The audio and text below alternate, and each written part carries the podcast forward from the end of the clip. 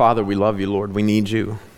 God, your word is a spiritual book, and without your Holy Spirit making its meaning, uh, Lord, its truths plain to us, uh, we run the risk of just engaging in an exercise of futility. And so, Lord, we, we ask for the help. Lord, would you deploy uh, your, your, your spirit in truth uh, over our hearts, over our lives? We want to we want to see your word for everything that it is, for all that it contains. And, and uh, Lord, we don't want to just know it intellectually. We want to have it applied to our hearts and our lives. We want our minds to receive it, not just in assent, but Lord, we want our, our will submitted to your word. And, and so, God, help us not to be just hearers, but to be doers of your word.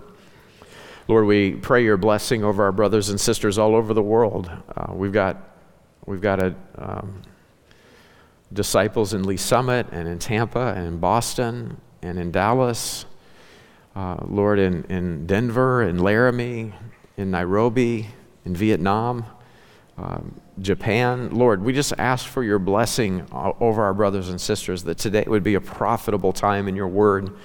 The Lord Jesus said that he'd build his church. And, and so, Father, we're trusting for that work to continue today. And, and so, Lord, help us. God, thank you for the freedom that we have to be able to worship in this way. Um, if we wanted to, we could open all of the windows. Uh, we don't have to hide. We don't have to meet underground, and, and we're grateful. Lord, help us to be bold in our faith. Lord, help us to help us to be worshipers who worship you in spirit and in truth. Help us to worship you with the whole of our lives. We don't want it just to be a few songs that we sing every week.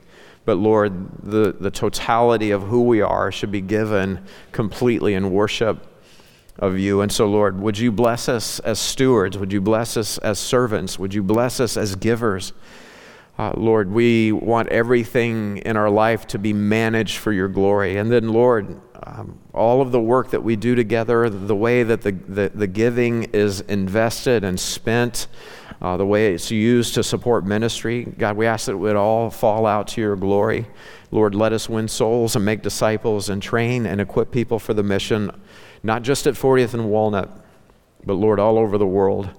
And we'll trust you to be glorified through it. We pray in Jesus' name. Amen. So we are in Genesis chapter 9, and what we're going to see is God's promises again to man. And, and uh, right out of the chute, we'll uh, pick it up next time, but we'll see how man messes it up. Uh, that's where we're at. Genesis chapter 9 and verse 1 says, And God blessed Noah and his sons and said unto them, Be fruitful and multiply and replenish the earth. Now, where have we heard that before?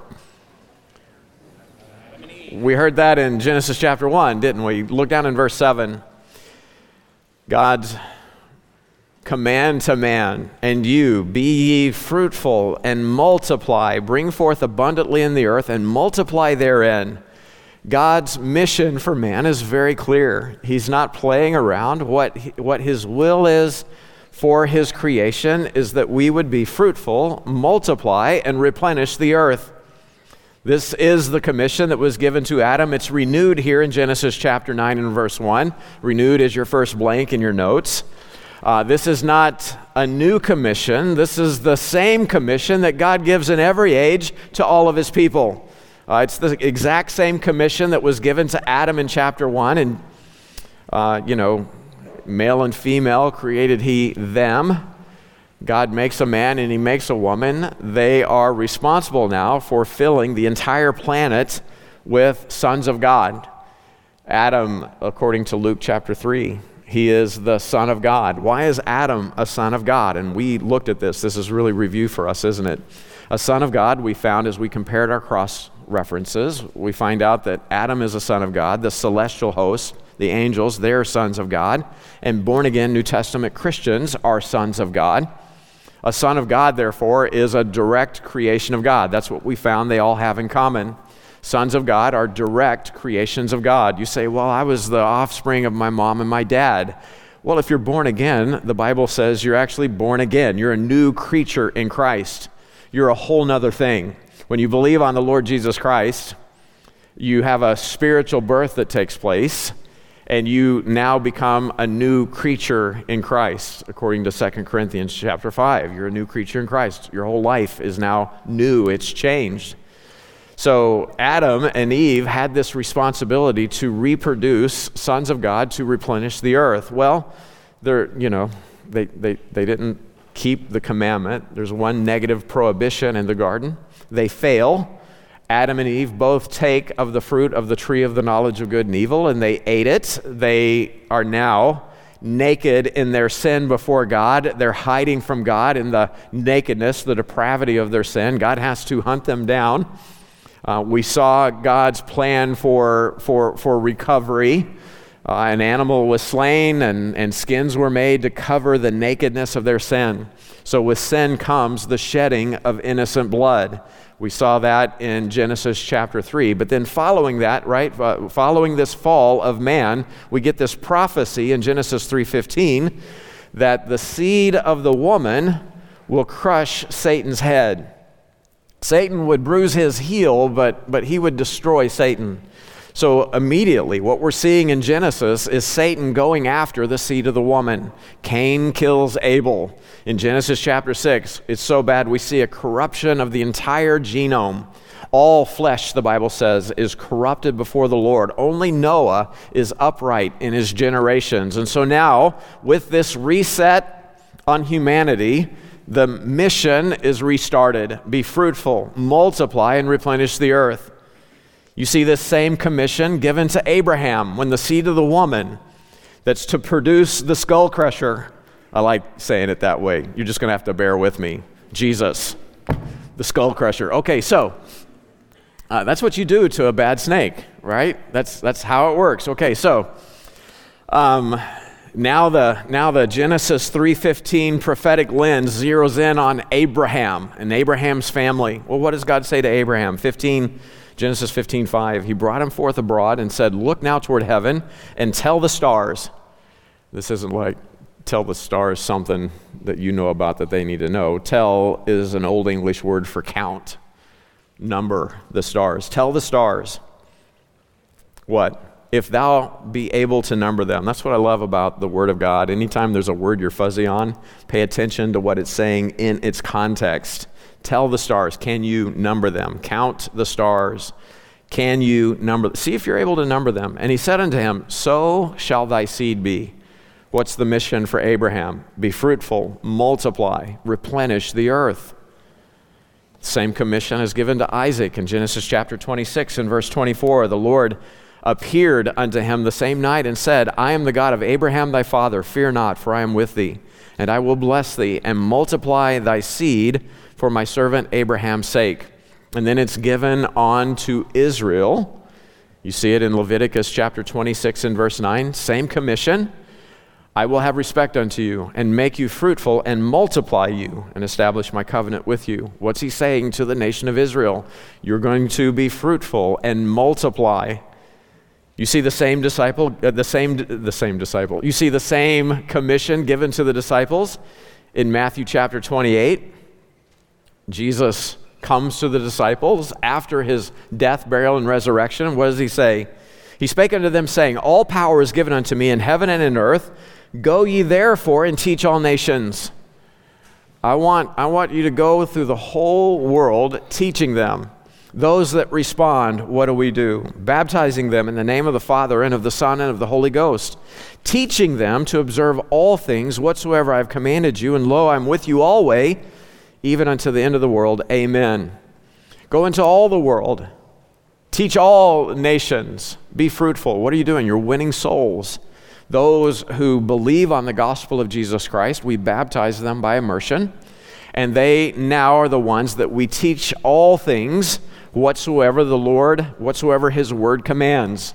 We win them to Christ, we disciple them, and we teach them how to disciple others. Paul gives us the blueprint in his letter to Timothy, 2 Timothy chapter 2 and verses 1 and 2.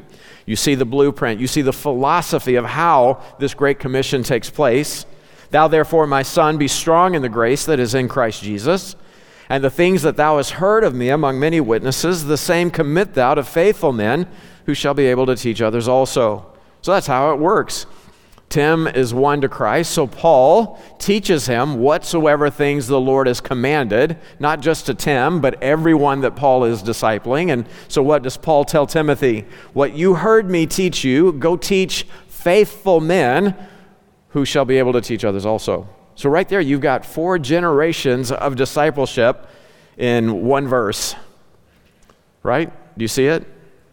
That's how discipleship works. What you learn, what you're learning here at MBT, you invest in investors. You're looking for faithful men and women. Now, here's the problem the, the, the faithful is defined, right, the same commit thou to faithful men who shall be able to teach others also. So the faithful are those who shall be able to teach others also. They don't just get for themselves, they get in order to give. They're investors. So, uh, so what you're learning here at MBT, you're looking for people to invest that into.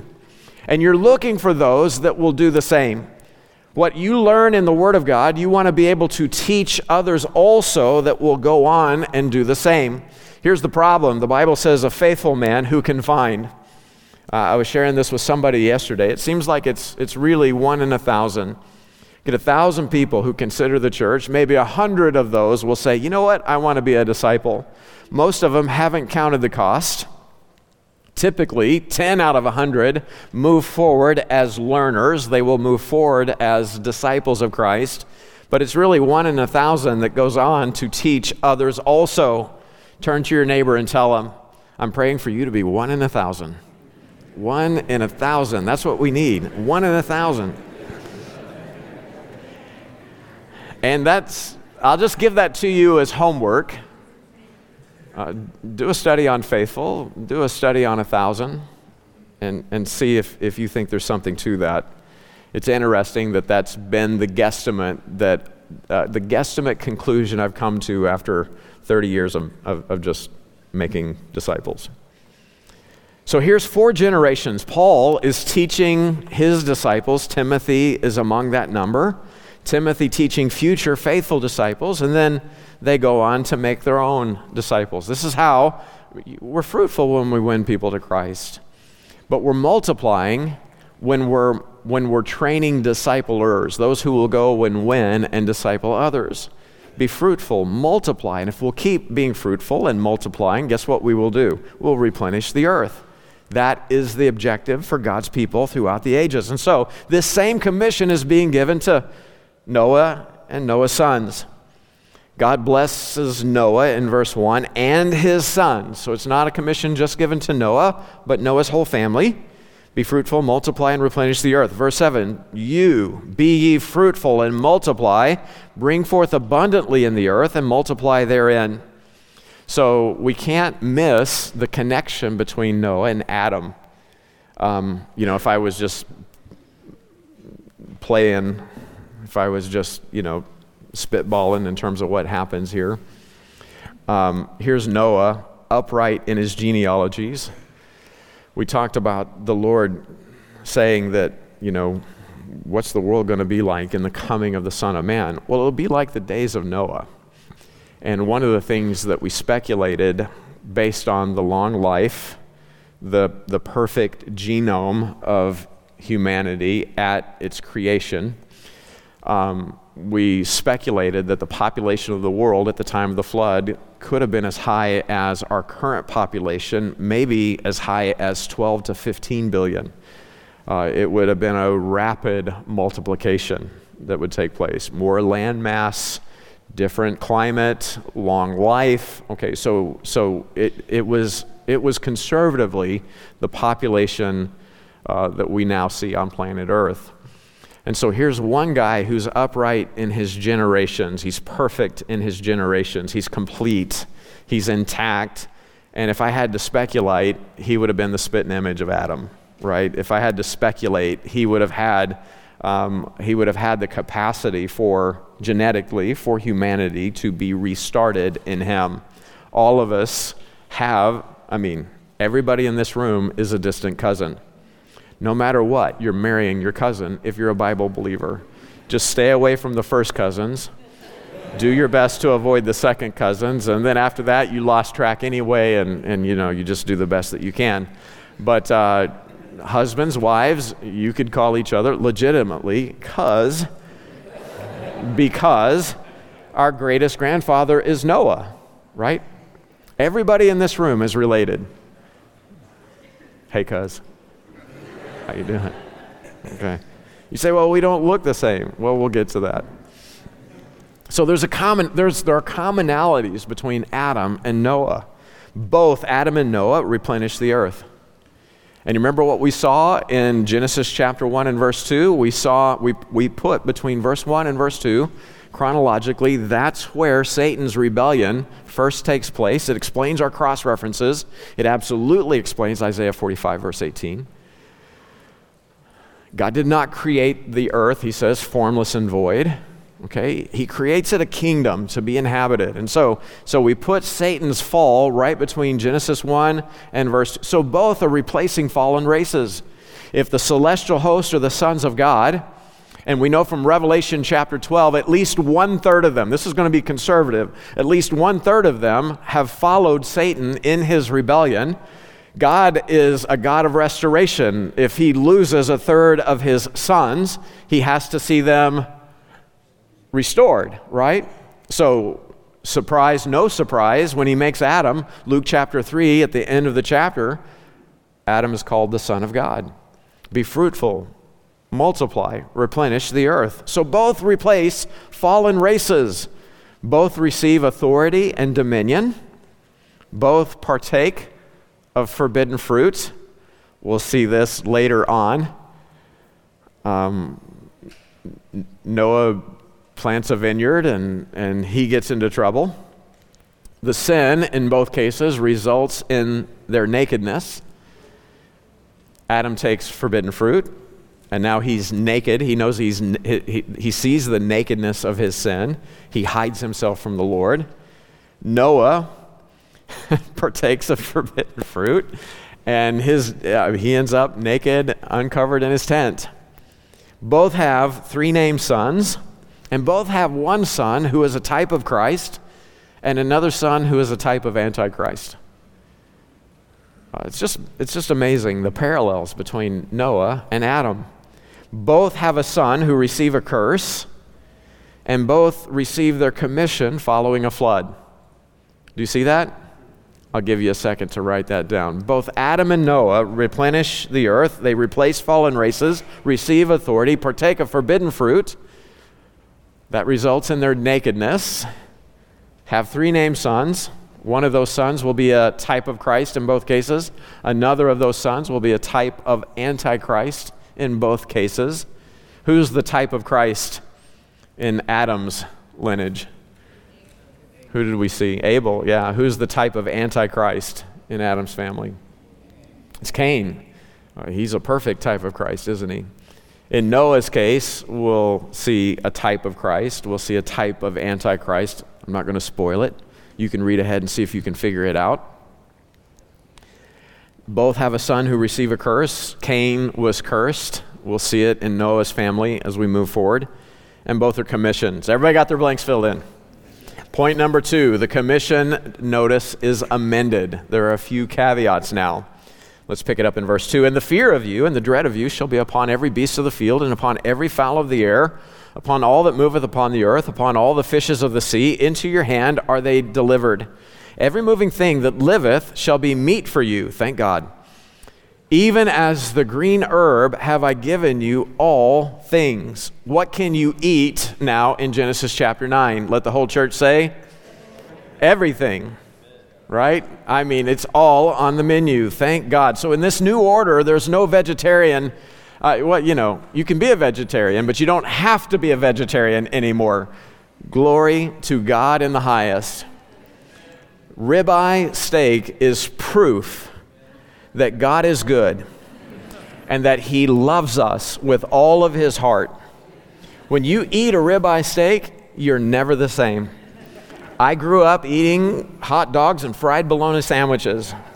But one day I grew up and I ate a ribeye steak. Guess, guess how many ribeye, uh, I'm sorry, let me rephrase this. Guess how many fried bologna sandwiches I've had since I've had that ribeye steak? Guess. Zero. Guess how many ribeye steaks I've had since that first one? I could never guess. There's been a few, okay? There's been, there's been a number. So we're not, we don't have to be vegetarians anymore. You can be, but you don't have to be. Fear and dread of man is now on the animal kingdom because they know they're on the menu. And the animals are no longer docile. The fear of you and the dread of you shall be upon every beast of the field. So animals now become hunters, but also the hunted. And man is absolutely a hunter at this point. Um, you know, with vegetarianism, you, you know, there's, there, there is a connection. Okay, so if you're a vegetarian this morning, I'm not calling you out. There have been seasons in my life where I've been absolutely vegetarian. Um, I, I have done this on purpose. It doesn't make sense, but I have done it. Um, uh, okay, so that sounds insulting, but uh, you know, I'll probably do it again, okay? Um, but there is a connection between vegetarian philosophy and false religion. And it is kind of an odd thing. Uh, there can be a connection between vegetarianism and, and correct lig- religion, but I, I just want you to understand that there, and I don't know why, I don't know how it works, but since Genesis chapter 9, uh, a vegetarian diet gives you spiritual sensitivity. Maybe I should put it that way. Uh, Pember, in his book Earth's Earliest Ages, talks about how uh, men have observed that a vegetarian d- diet facilitates entrance and control by demonic spirits. A lot of people who want a muse, they want an inner spirit guide they actually, you know, people who will pursue many times the martial arts, for example, or, or whatever the, the, the, the discipline is, but they want to make contact with an inner spirit guide. If they have trouble making contact, they will take up a vegetarian di- diet to facilitate that contact. By the way, if you've got an inner spirit guide, this being of light that's helping you through life, I've got bad news for you. Okay, biblically, that is not a good thing. That is not a, a holy thing. That is not a proper spiritual thing. Uh, it is demonic deception. What you've made contact with is, a, a is you've made contact with a familiar spirit, and you'll want to take steps to uh, stand against that. You'll want to take steps to resist that devil until it flees from you. Okay, you, it, it is interesting. Many people who are looking for an inner spirit guide, uh, they'll end up, it's like a trend. I don't know if it's still continuing, I haven't looked at it recently. But over the, the, the, the previous decade, people who would, you know, pursue spiritism and they'd find their inner spirit guide would end up commonly, very commonly, worshiping the Black Madonna. Now, how does that happen? You say, what's the Black Madonna? Well, you know, ask Rabbi Google. You can get, we don't have time to get into it. It's demonic worship, is what it is.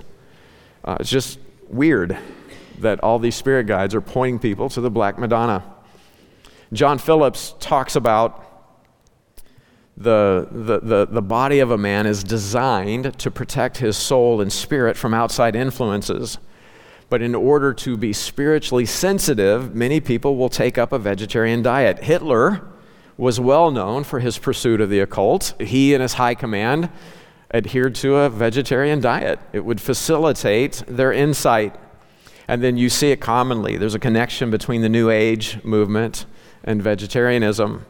And then, you know, uh, some people go beyond vegetarianism into veganism. And, and again, there's nothing wrong with that. Um, I, have met some vegans over the years, and, and, and, a, and a few were sane. Um, praise the Lord. You know, it's good. Uh, Daniel stuck to a strict vegetarian diet in J- Daniel chapter 10. Watch this Daniel chapter 10, verses 2 through 3. Daniel was mourning for three full weeks. He says, I ate no present bread. Bled. I ate no present, I ate no pleasant bread Neither came flesh nor wine in my mouth, neither did I anoint myself at all till the three till three whole weeks were fulfilled. Um, there, again, there's nothing wrong with vegetarianism. As a matter of fact, it's one of the, we typically try to do two seasons of prayer and fasting here at MBT. And one of the ways to facilitate prayer and fasting is we'll recommend the Daniel diet. It's a great way to keep up your strength, uh, but also to enable you to be more spiritually sensitive. It's a, it's a, it's a path to humility. God, I'm craving, a, you know, like my body's craving that cheeseburger right now. That's just a teaching point for me of how desperately I really need you. Um, you are my supply. Just be aware of the possible spiritual connections. And sure enough, in Daniel's case, three weeks of prayer and fasting on a, ve- a strictly vegetarian diet, and he got a spiritual visitor. You'll read about that in Daniel chapter 10 in verses 4 through the end of the chapter. He got spiritual contact, and it was from the Lord in that case. So, just you want to be aware um, if you're if you're if you're pursuing a vegetarian diet for spiritual purposes, if you're meeting inner spirit guides, eh, that's not how it works. The Holy Spirit, how He speaks to you is through this book. All right. Uh, what he what he will lead, he will bring God's truth to bear in your mind, and so uh, just be aware. Now, the conditions before the flood and after the flood, they're different. And what we see before the flood will not be restored until the time of Christ's millennial reign. So it'll be restored pre Genesis chapter 9, will be reset back to that during the millennial reign of Christ. Uh, and you'll see clues to that in Scripture. Here's a very plain one Isaiah chapter 11 and verse 6 says, The wolf shall, shall dwell with the lamb. Well, the lamb right now is on the wolf's menu. Why? Because the lamb is delicious. Everybody knows that. Well, dogs aren't dumb, they know that too. Well, during the millennial reign of Christ, the wolf and the lamb, they'll be litter mates, right? They'll, they'll, they'll, they'll be fine together. The leopard shall lie down with the kid. A baby goat's delicious. The leopard knows, well, in the millennium, the leopard's eating alfalfa and the calf and the young lion and the fatling together, a fatling, and the lion's going to say no to that? Yeah, because he's eating oats. And the little child shall lead them. Okay, so, so this, this pre Genesis, this pre flood uh, um, um, animal kingdom economy, it will be restored during the millennial reign of Christ. But here, from Genesis 9 to present day, man, thank God, becomes a meat eater for the very first time no longer vegetarians, ribeye. Thank you. Thank you, God. Ribeye is on the menu, but there's no consuming of blood. That's not allowed. Look at verse 4. But the flesh with the life thereof, which is the blood thereof, shall ye not eat, and surely, now, so you're not going to eat the blood of the flesh that you consume, but watch this. Uh, now we're getting into it. And surely your blood of your lives will I require. The blood of your life is a big deal, God says. And at the hand of every beast will I require it. And at the hand of man, and at the hand of every man's brother will I require the life of man. If you kill, you will be killed. Do you see that? If you kill, God says, you deserved, you just earned a death sentence. Whoso sheddeth man's blood, by man shall his blood be shed. For the image of God made he man. So now, for the first time, capital punishment is required. Why? There has to be order in humanity. If you take a life, your life is forfeit. So, here, get this down in your notes human government. God is establishing human government. So, now we're in this age of this dispensation of human government. Under Adam, we saw the age of innocence in the garden. Then we saw the age of conscience after the fall, and now we're in the age of human government. When we get into Genesis chapters 10 and 11, we'll see the establishment of human government. Why do we need human government? Well, get this down in your notes. Sinful man was wiped out in Genesis chapter 7, but not sin. Sinful man was wiped out, but not his sin nature. If there, were, if there was no governmental authority, like if today all government authority vanished, what do you think would happen on the mean streets of Kansas City?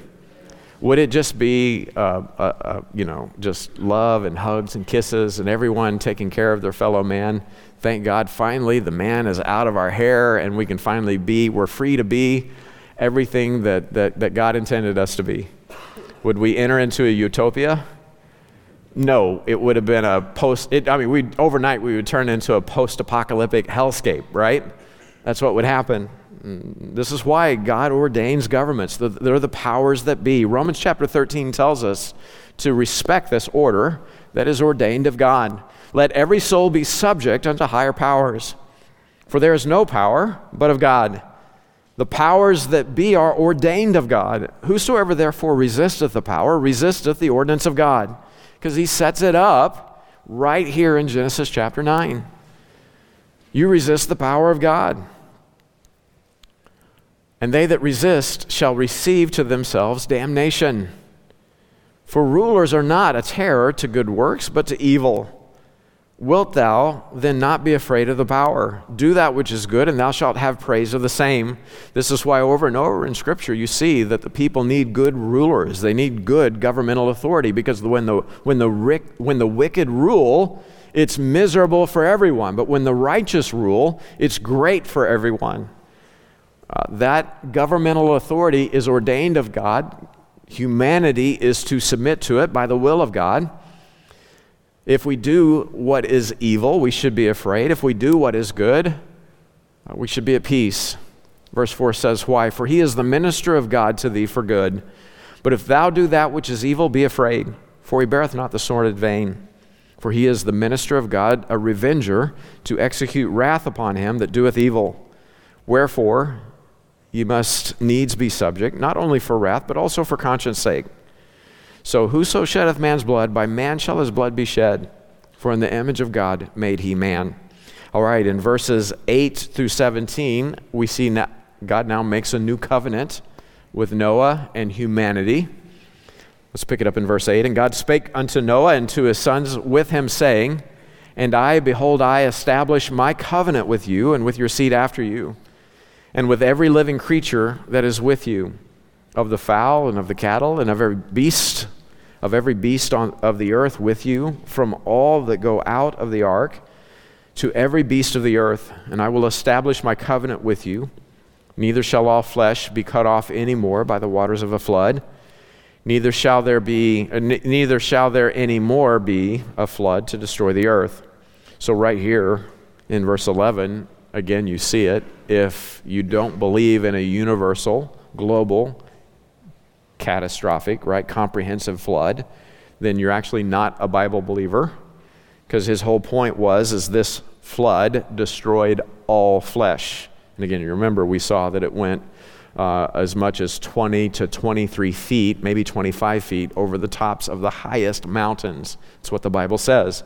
If you're going to be a Bible believer, you believe in a complete, total global flood. Uh, then he's saying, Neither shall all flesh be cut off anymore. Okay, so let's talk about the Noahic. This is what is commonly called the Noahic covenant. Yes, covenant theology is biblical as long as you're following biblical covenant theology. Uh, there's a, there's a, a lot of what's called covenant theology that, that aims to, to make out that, that God's done with the nation of Israel, that the church has replaced Israel, and and uh, it ends up turning into a very um, uh, wicked thing in terms of the tactical, practical outcomes, uh, in terms of how God's people will view the chosen people, the nation of Israel. You don't want to steal what God gives to Israel, what God promises, what God wrote to Israel, and try to make them and apply them to the church. So, whenever I'm talking about covenant, covenants in the Bible, covenant theology, right? We want to pursue what the Bible says about the covenants that God makes with men. Amen? So let's look at this Noahic covenant. It's passed on from Noah to all future generations and extends even to the animal life. Never again will all flesh be cut off. Okay? Never again. I won't extinguish all flesh ever again. For example, not everything, not everyone dies during the time of great tribulation. The day of the Lord begins in great woe and great tribulation, okay?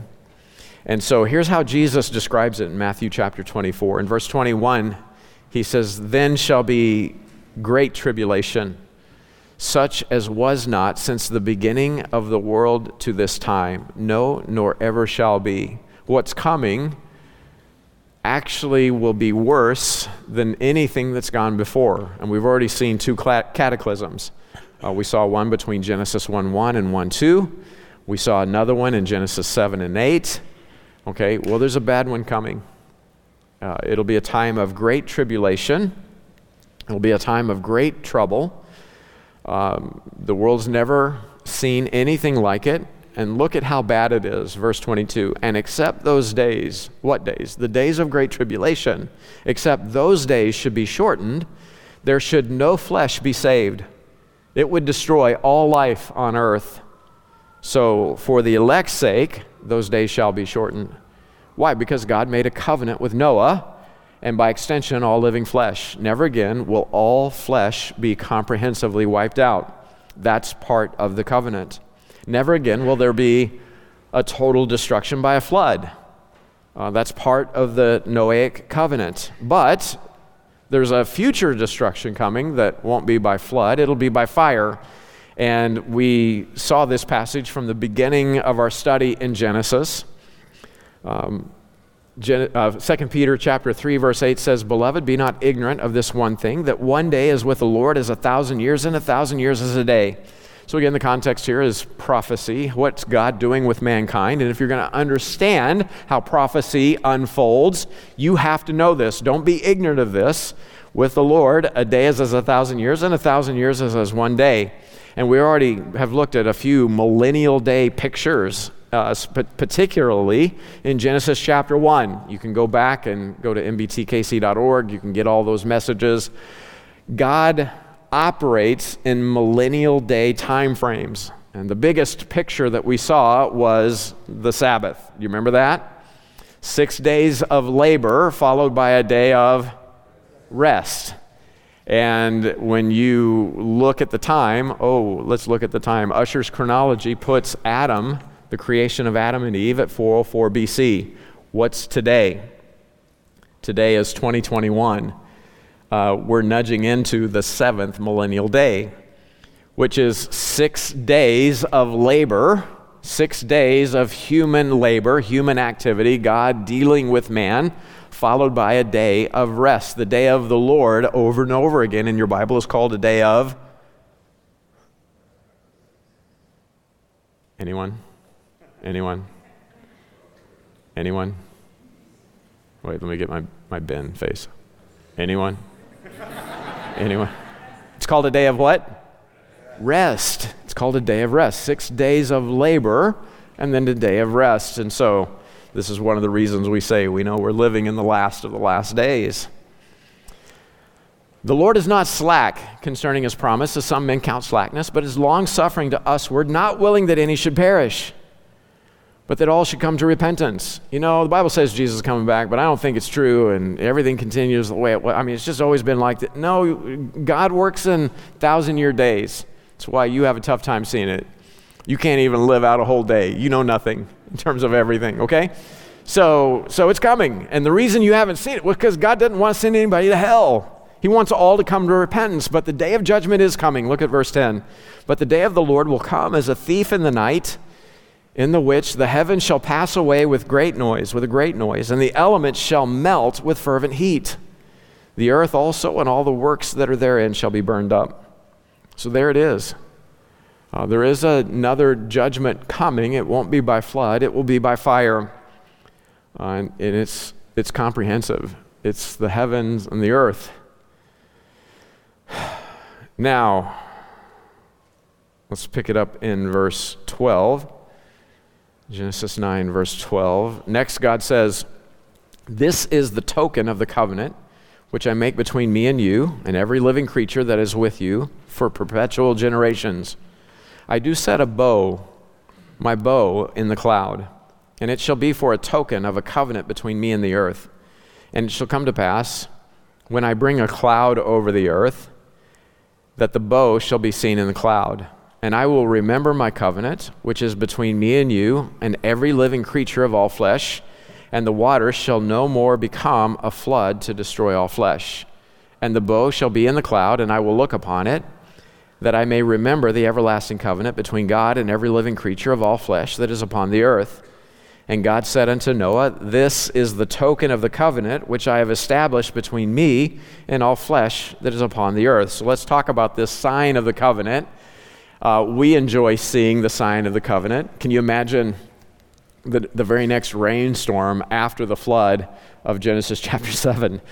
and then the storm clouds start rolling in again and everybody just like goes into a fetal position ptsd we already broke up the ark to make a village and i mean just uh, like horrible. You know, everybody just, oh, we're all going to die. No, God had to tell.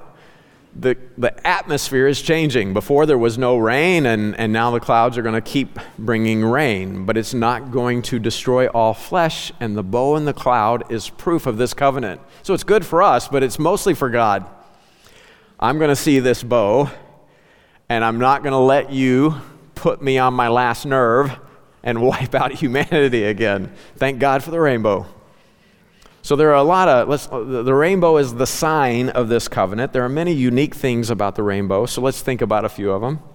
Uh, the rainbow comes into existence.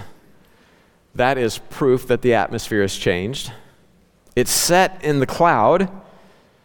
And so don't miss that. This rainbow is set in the cloud. Who comes in the clouds? Well, yeah, Jesus. Okay, so there's a picture here. It's foreshadowing the coming of Christ. The very next time the rainbow appears is Revelation chapter 4 and verse 3. I looked, verse 1 says, and behold, a door was opened in heaven, and the first voice which I heard was as it were of a trumpet talking with me, which said, Come up hither, and I will show thee things which must be, which must be hereafter. So here is John representing the church. He is raptured up to the throne of God after seven letters are written to seven churches. So in Revelation chapter 1, you have the revelation of the Lord Jesus Christ. Don't miss the picture.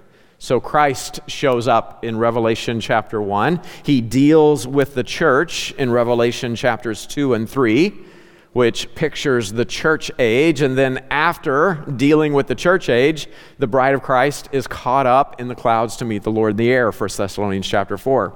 So here's John cut up. He's with the Lord, he's in the throne room of God. And watch this Revelation chapter 4 says, Immediately I was in the Spirit, and behold, a throne was set in heaven, and one sat on the throne and he that sat was to look upon like jasper and, and a sardine, uh, a sardine or a sardine stone. And there was a rainbow round about the throne, in sight like unto an emerald. There was a rainbow round about the throne. So the rainbow is actually biblically associated with the glory, the mercy, but also the authority of the Lord Jesus Christ. And notice, remember Noah gets off the ark, what's the first thing that he does? He sacrifices, he worships, he's extravagant in his gratitude and his worship of God. So the, the, the, the, the rainbow, right, the promise of this bow comes after the altar of sacrifice. Don't miss that.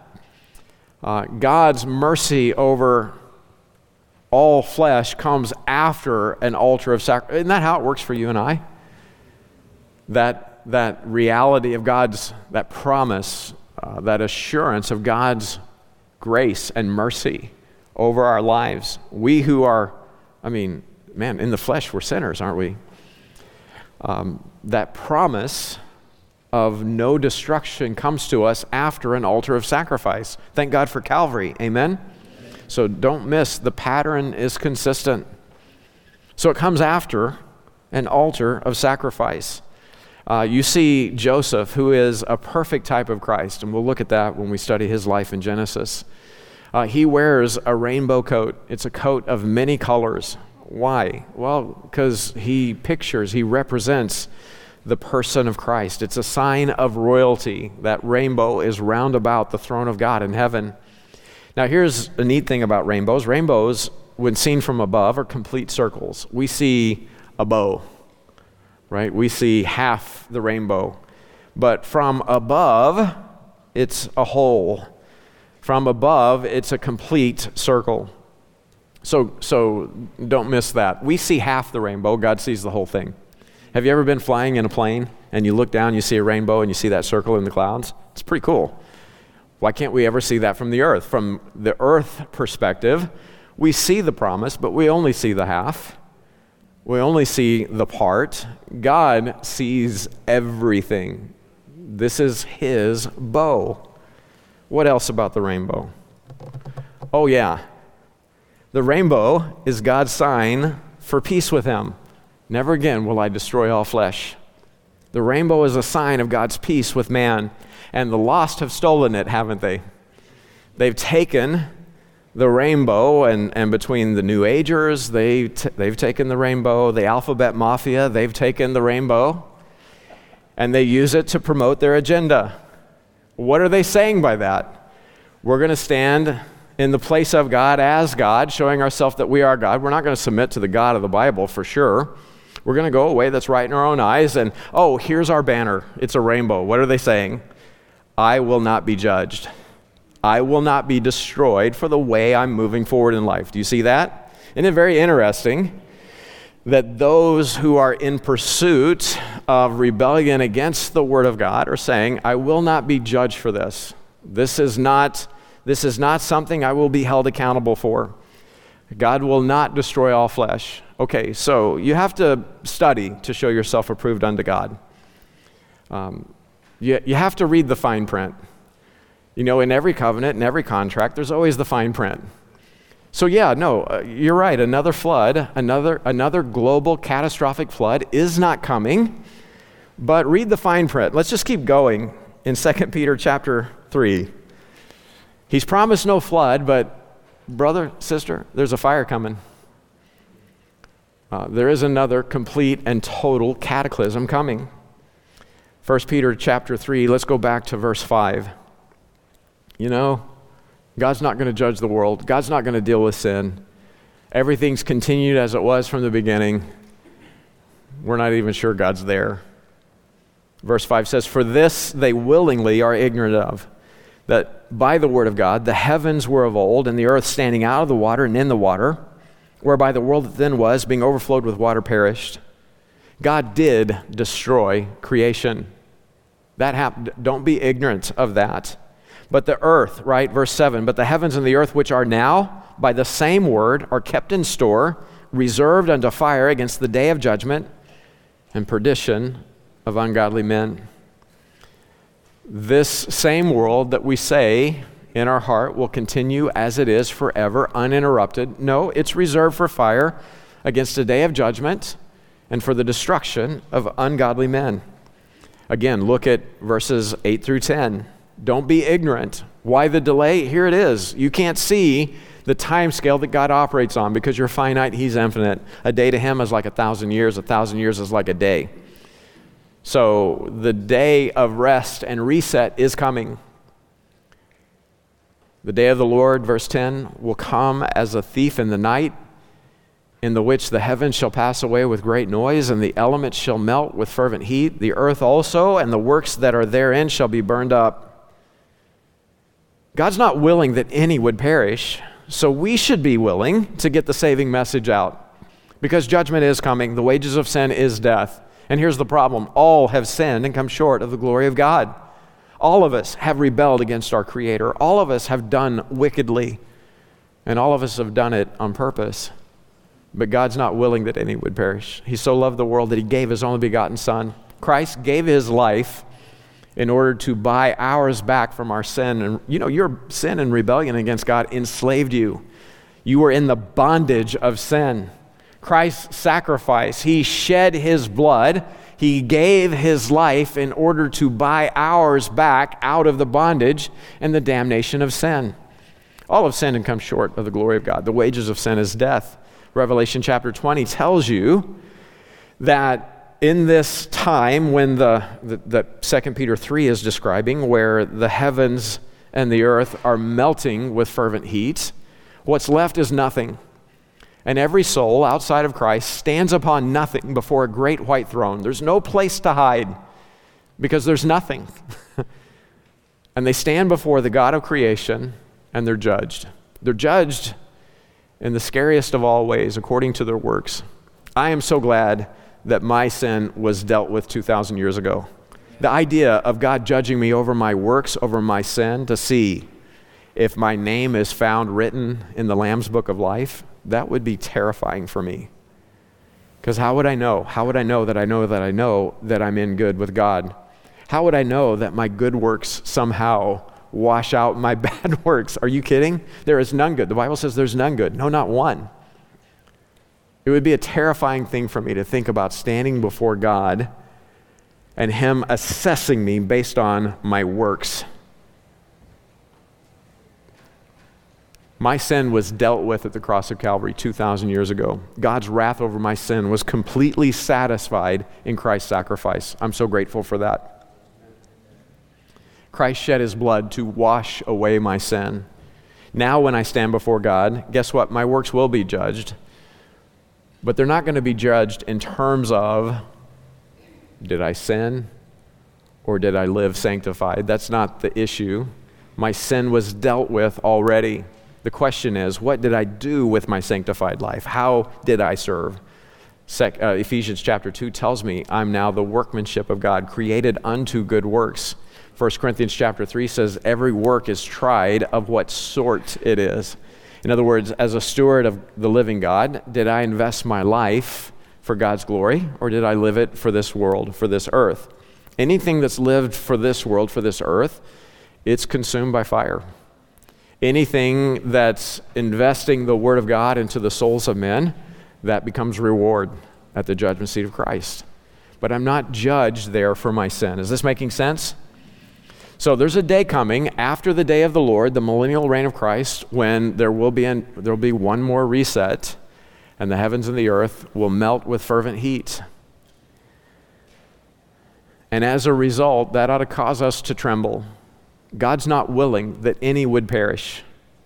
He's willing that all would be saved. And so we should be willing to live the life that He's called us to. Look at verse 11, 2 Peter 3, verse 11. Seeing then that all these things shall be dissolved, what manner of persons ought ye to be in all holy conversation and godliness?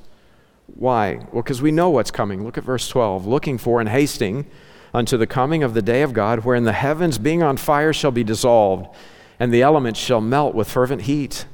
Nevertheless, according we according to his promise look for a new heavens and a new earth wherein dwelleth righteousness. Wherefore, beloved, seeing that you look for such things, be diligent that ye may be found of him in peace, without spot and blameless. Knowing what's coming, that God's not willing that any would perish, but ultimately all of creation will be reset one more time. You say, How could God do that? Why is he so harsh? Why would we rebel against our Creator? Why, why be so foolish? Make your own universe and then you can set up your own rules. Wake up. This is the one you live in. Okay? You can't do anything about that. And absent being in Christ at Calvary, absent calling on Him as your Lord and Savior, you will stand upon nothing before a great white throne. And there's no getting around that. You say that's not fair. Well, it doesn't matter if it's fair to you, it's fair in the mind of your Creator. And that day is coming. Just as surely as the sun rose this morning, that day is coming. How much more should we live in fear and trembling for the lost, knowing that this great reset is coming? There's, I mean, the fine, I mean, the fine print says anything that's happened in the past is nothing compared to what's coming in the future. What manner of persons ought you to be in all holy conversation and godliness? You only got today to live for the Lord Jesus Christ. You have no promise of tomorrow. Are you living Christ? God's not willing that any would perish. Are you giving the whole of your life to His mission? You say, Well, I've got a job. Well, use it for the glory of God. You need to learn this book so you can tell its truths to those that God has put in your life. You are an ambassador for Christ. This world is not your home. Like Abraham of old, you're looking for a city whose builder and maker is God. You say, No, I'm not. Well, that's because you're ignorant of a few things. Keep coming, we'll clue you in. You're either a Bible believer or you're not. You're either going to take this book as the very Word of God or you're going to explain it away as writings of men about God.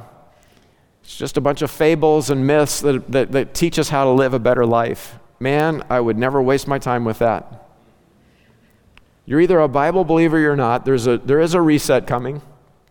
Everybody's talking about the great reset and how we should all be glad economically to be communists. They want to they want to change over the, the, the, the, you know, communism actually has never worked out for the church. Did you know that? That, that has never been a good thing uh, for the kingdom of God, but, you know, whatever, the church will thrive, whatever men set up. There is a reset of creation coming, and this one will be taken away. It'll be removed like a garment. You know what you do when your clothes are stinky at the end of the day? Uh, you just peel them away and you throw them in the hamper, hamper don't you? Um, that's what's happening with this world, the course of this world, the fashion of this world. It's all going to pass away. The only thing that remains is the person of God, the Word of God, and the people of God. We got a, we got a mission from on high. There's a kingdom of darkness that we have to raid for the glory of God. There are souls that are lost in sin, and if we don't say we're going to invest our life in winning and training and sending, well, then how is this world how are we going to reach the nations? How is this world going to come to Christ? Breaks my heart to think about people going into eternity separate from God forever, burning in a lake of fire, when God Himself is not willing that anyone would endure that. You know, the best thing, you say, Well, I, I, talk, to, I, I talk to Christ about, you know, I talk to people about Jesus all the time. Well, do you live Him? Are you this person living an all holy conversation? It's a holy, a separated life to Christ. Are you living in godliness? Or do people see a hypocrite? Well, you know, they said they believed, but then they never followed. This is why we're encouraging everyone start a Bible study. Now, again, if you've got five minutes to share the gospel with someone, take it. But, oh my goodness, let's start in Genesis and let's share the gospel with people till we get to the gospel of John. Amen? That's, uh, that we, we want to do that we need to get next. Ministry runs on the rails of relationships. You got to get next to people in order to get to know them, to build the relationship with them, to, to be able to have some common trust together so that the goods of the gospel can be delivered into their heart and their life. I'd like us to bow our heads and humble ourselves right now before the Lord. Is there anyone that would say, Pastor, please pray for me because I've just been wasting my life, wasting my time, and that needs to stop today? I need to, I, considering the arc of biblical history, I've only got a moment in time, and my moment in time needs to matter. Pastor, would you pray for me? I need to, I need to give my life in holy living and godliness. I need to be all about God's mission. Can I see your hands? Is there anyone like that? in this service. Okay, so there's a number. Is there anyone that would say, please pray for me? I'm not sure that I'm born again. I don't know that I'm, I'm saved myself. And I'm worried that when the final judgment comes, I'll be destroyed in it. I'll be consumed in it. Pastor, please pray for me. I don't know that I'm saved. I don't know that God's my Father. I don't know that Jesus Christ is my Lord and Savior. Can I see your hands? Is there anyone like that in this service? I don't know that I'm going to heaven when I die, I'm not sure. Please pray for me. Can I see your hands? Is there anyone? Okay. I'm going to pray, and then this is your chance to respond. And I just ask nobody but the, the connections team, nobody but the altar team be moving around, and those who need help. Some of you, you do need to go to the lobby and sign up for discipleship. I get that. Okay, so it's not a hard, fast rule. I just don't want the room turning over while people are making decisions for Christ. We'll only take a couple minutes. But if you know you need help, come on. Uh, as we praise, as we worship, let's meet together. Let's get in the Word. Let's pray together.